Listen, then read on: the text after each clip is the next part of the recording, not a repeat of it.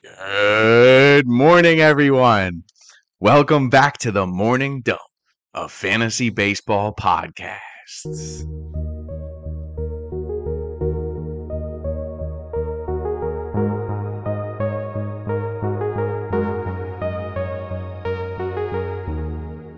Hey, hey, happy 4th.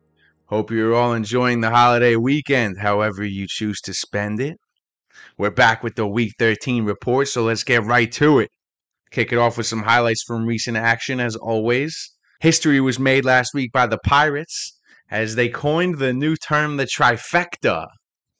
First time in history, three different players on the same team each logged a three homer game in the same month. Jack Suwinski did it on Father's Day first, with his dad in attendance, by the way, and one of the three was a walk off. What a story. You gotta love that. Then Bryan Reynolds and Michael Perez did it each on back to back nights to cap off the month. Badass. Those pirate bats are pretty hot right now. It looks like the Oneil Cruz call up gave them some life. And speaking of making history, how about the Cardinals? Also achieved something for just the 11th time in history and it was the first time this happened in the first inning of a game. Nolan Arenado, Nolan Gorman, Juan Yepez, and Dylan Carlson went back to back to back to back with four home runs in the first inning of a game against the Phillies. Badass. I mean, that's a high energy moment. Wow, it must have been so much fun to be in the crowd for that. Two of those fellas, by the way, Nolan Gorman and Juan Yepez, former pumps of the show, absolutely worth grabbing if you still can. Those bats are hot. Cards, they ended up blowing that lead against Philly, and it was tied 6 6 in the top of the ninth. Well, Arenado steps to the plate and smacks another biscuit to seal the W. Genuine guy there. He was asked which home run meant more to him. Of course, he said, despite it being fun making history with the boys, the game winner, of course, was more important to him. And dude is on a roll. This two homer night came the night after his second career cycle. On fire, man. And while we're on the subject of fire, Spencer Strider had a fucking week. Two starts against the Dodgers and the Reds, combined for two quality starts, 12 innings, 18 Ks, just six hits and a walk for well under a one whip, one earned run, and a W. Dude is a beast among actively starting pitchers right now, he has the highest K per nine with 13.6, followed by Cease around 13, then Javier around 12 and a half, who's also on fire. I just saw another stat that went something like he's got 27 Ks in his past two starts with just one earned run, which I think it said is the the the most Ks along two two games with one run in history. And Javier is followed by Mac Daddy with around 12. Got this one from Pitching Ninja also on Spencer Strider. According to StatCast, in the StatCast era, he threw the fastest strike by a starting pitcher at 102.4 miles per hour. Freaking ridiculous. Loving this guy Strider. He's so much fun to watch. And a fun one on him. I just was checking out his Instagram. He just got engaged. Congrats to you, man. And to segue into great guys, how about this guy, Max Scherzer? They say it's common when a big leaguer is making a rehab appearance in the minors.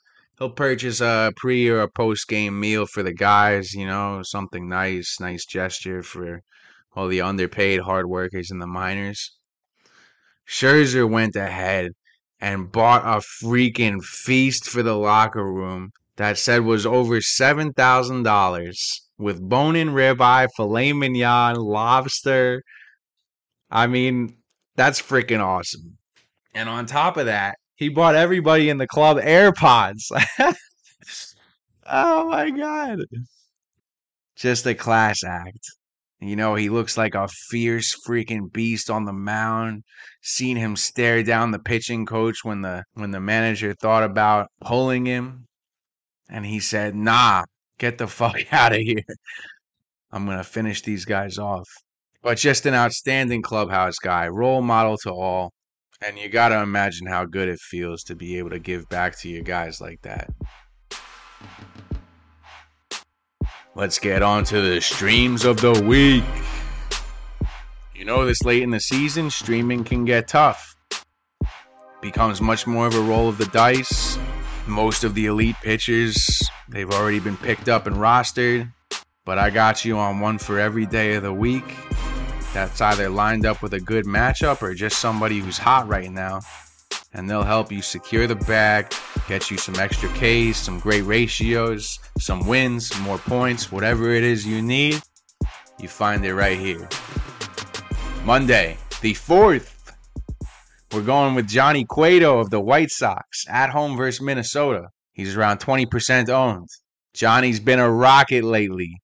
Seven out of his last nine starts have been quality. He won two of the past three, and they came against Houston and the Angels. He's tossing about a K per inning lately, too. None of his advanced metrics are too special. Expected ERA and FIP just over four. But so far, he's sporting a 3.33 ERA, 117 whip. And in fantasy, you know the drill. Ride the hot hand. It's definitely a winnable game here as he lines up against Bundy on the other side. And he's got a great two start week here against Detroit on Saturday, also, in case you're in a league with limited moves or you got, you know, weekly lineups. He's a great pick for the week. Tuesday, July 5th.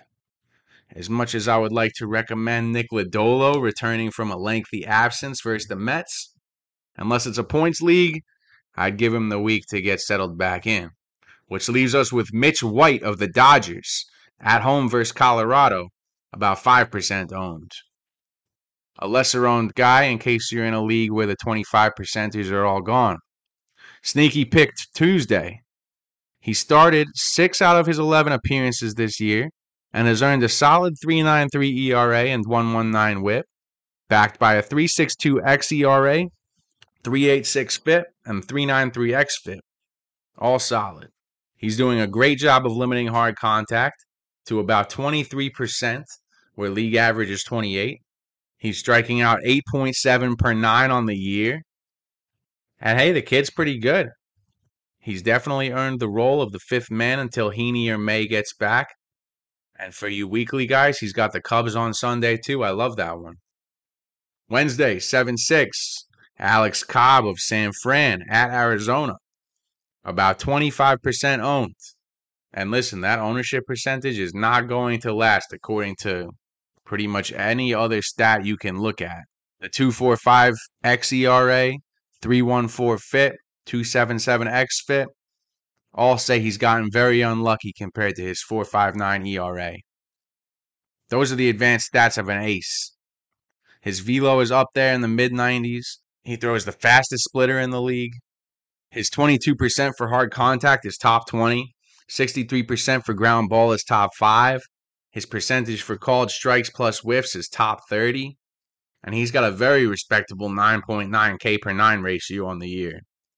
I mean, look, I could throw stats at you all day for this guy, but things are already turning around for him, and it's time to get on board. Grab him for this week and beyond. Thursday, July 7th, JT Brubaker of Pittsburgh pitching at Cincy only about 5% owned also.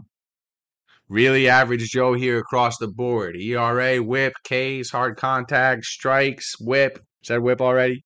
Called strikes plus whiffs. All of his predictive stats, they're either average or slightly above. Not a guy I'd be trying to run long term. But for the Cincy matchup, we mentioned Pittsburgh bats, bats are kind of hot. I like the play on Thursday. Friday, Brady Singer of Kansas City at home versus Cleveland, 20% owned. Singer's pushing almost a K per inning on the year with the 3 and 3 record, 4.33 ERA, 1.15 WHIP. The 3.92 xERA and 3.47 xFIP are both very promising for his future. Across nine starts, he's posted his first that didn't qualify for the win at 4.2 innings. His command was a bit off, but he still dropped 9 Ks in that one. And the guy has proven he can go deep into games, going seven twice and once into the ninth this year. He's 16th in the league for walk percentage and 15th in the league for called strike plus whiffs percentage. And I've seen people down on him, but I definitely wouldn't give up yet. Lots of promise in this kid. He's backed by a decent KC lineup, and he's had some great performances this year. Also, Friday, want to point out Tyler Wells real quick of last week's list continues to dominate with two more awesome starts last week. He's now 35% owned, and if he's there, absolutely worth running on Friday. But on to Saturday, another Baltimore man, Dean Kremer at LA Angels, around 15% owned. And who the heck is Dean? Never heard of him before I was looking at this list. He's made five starts now and sits two and one with a 129 ERA and a 1143 WHIP.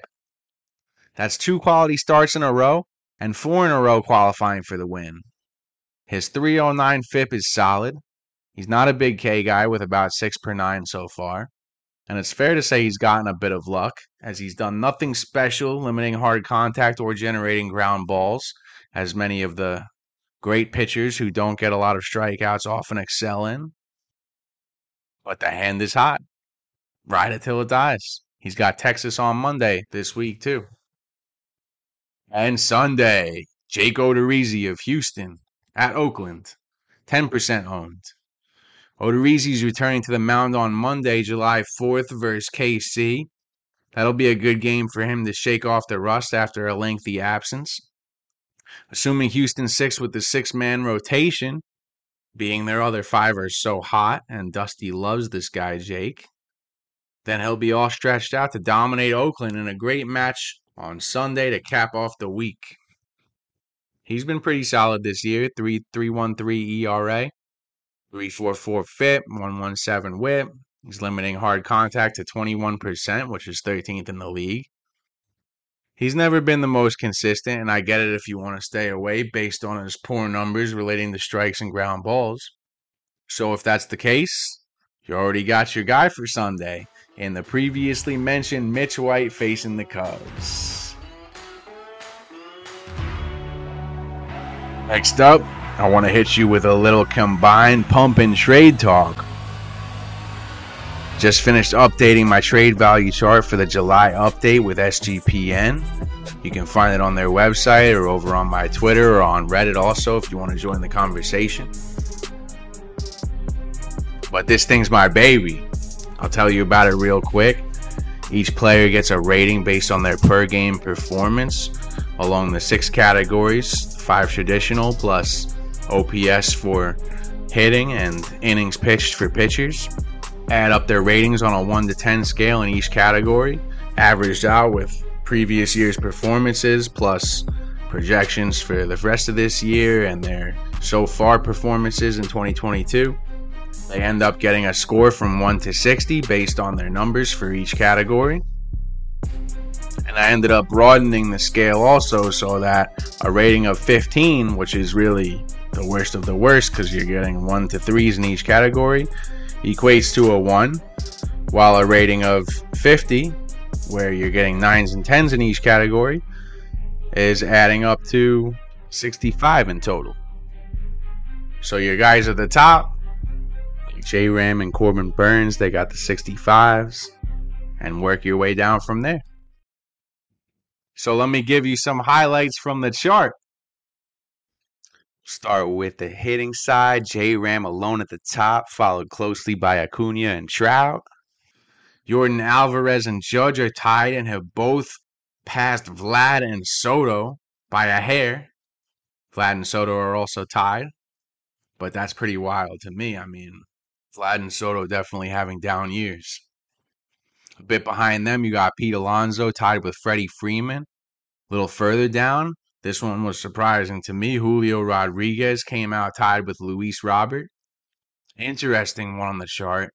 Their performances for 2022 are dead even with each other and dead even with each of their projections ROS. Pretty badass there.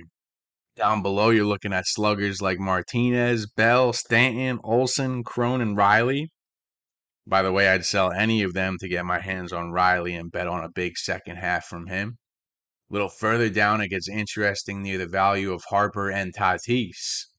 Both of them obviously top 10, even top 5 caliber guys with unknown return dates. Sounds like they'll be back around early August, but you never know, especially with Tatis's ass this year.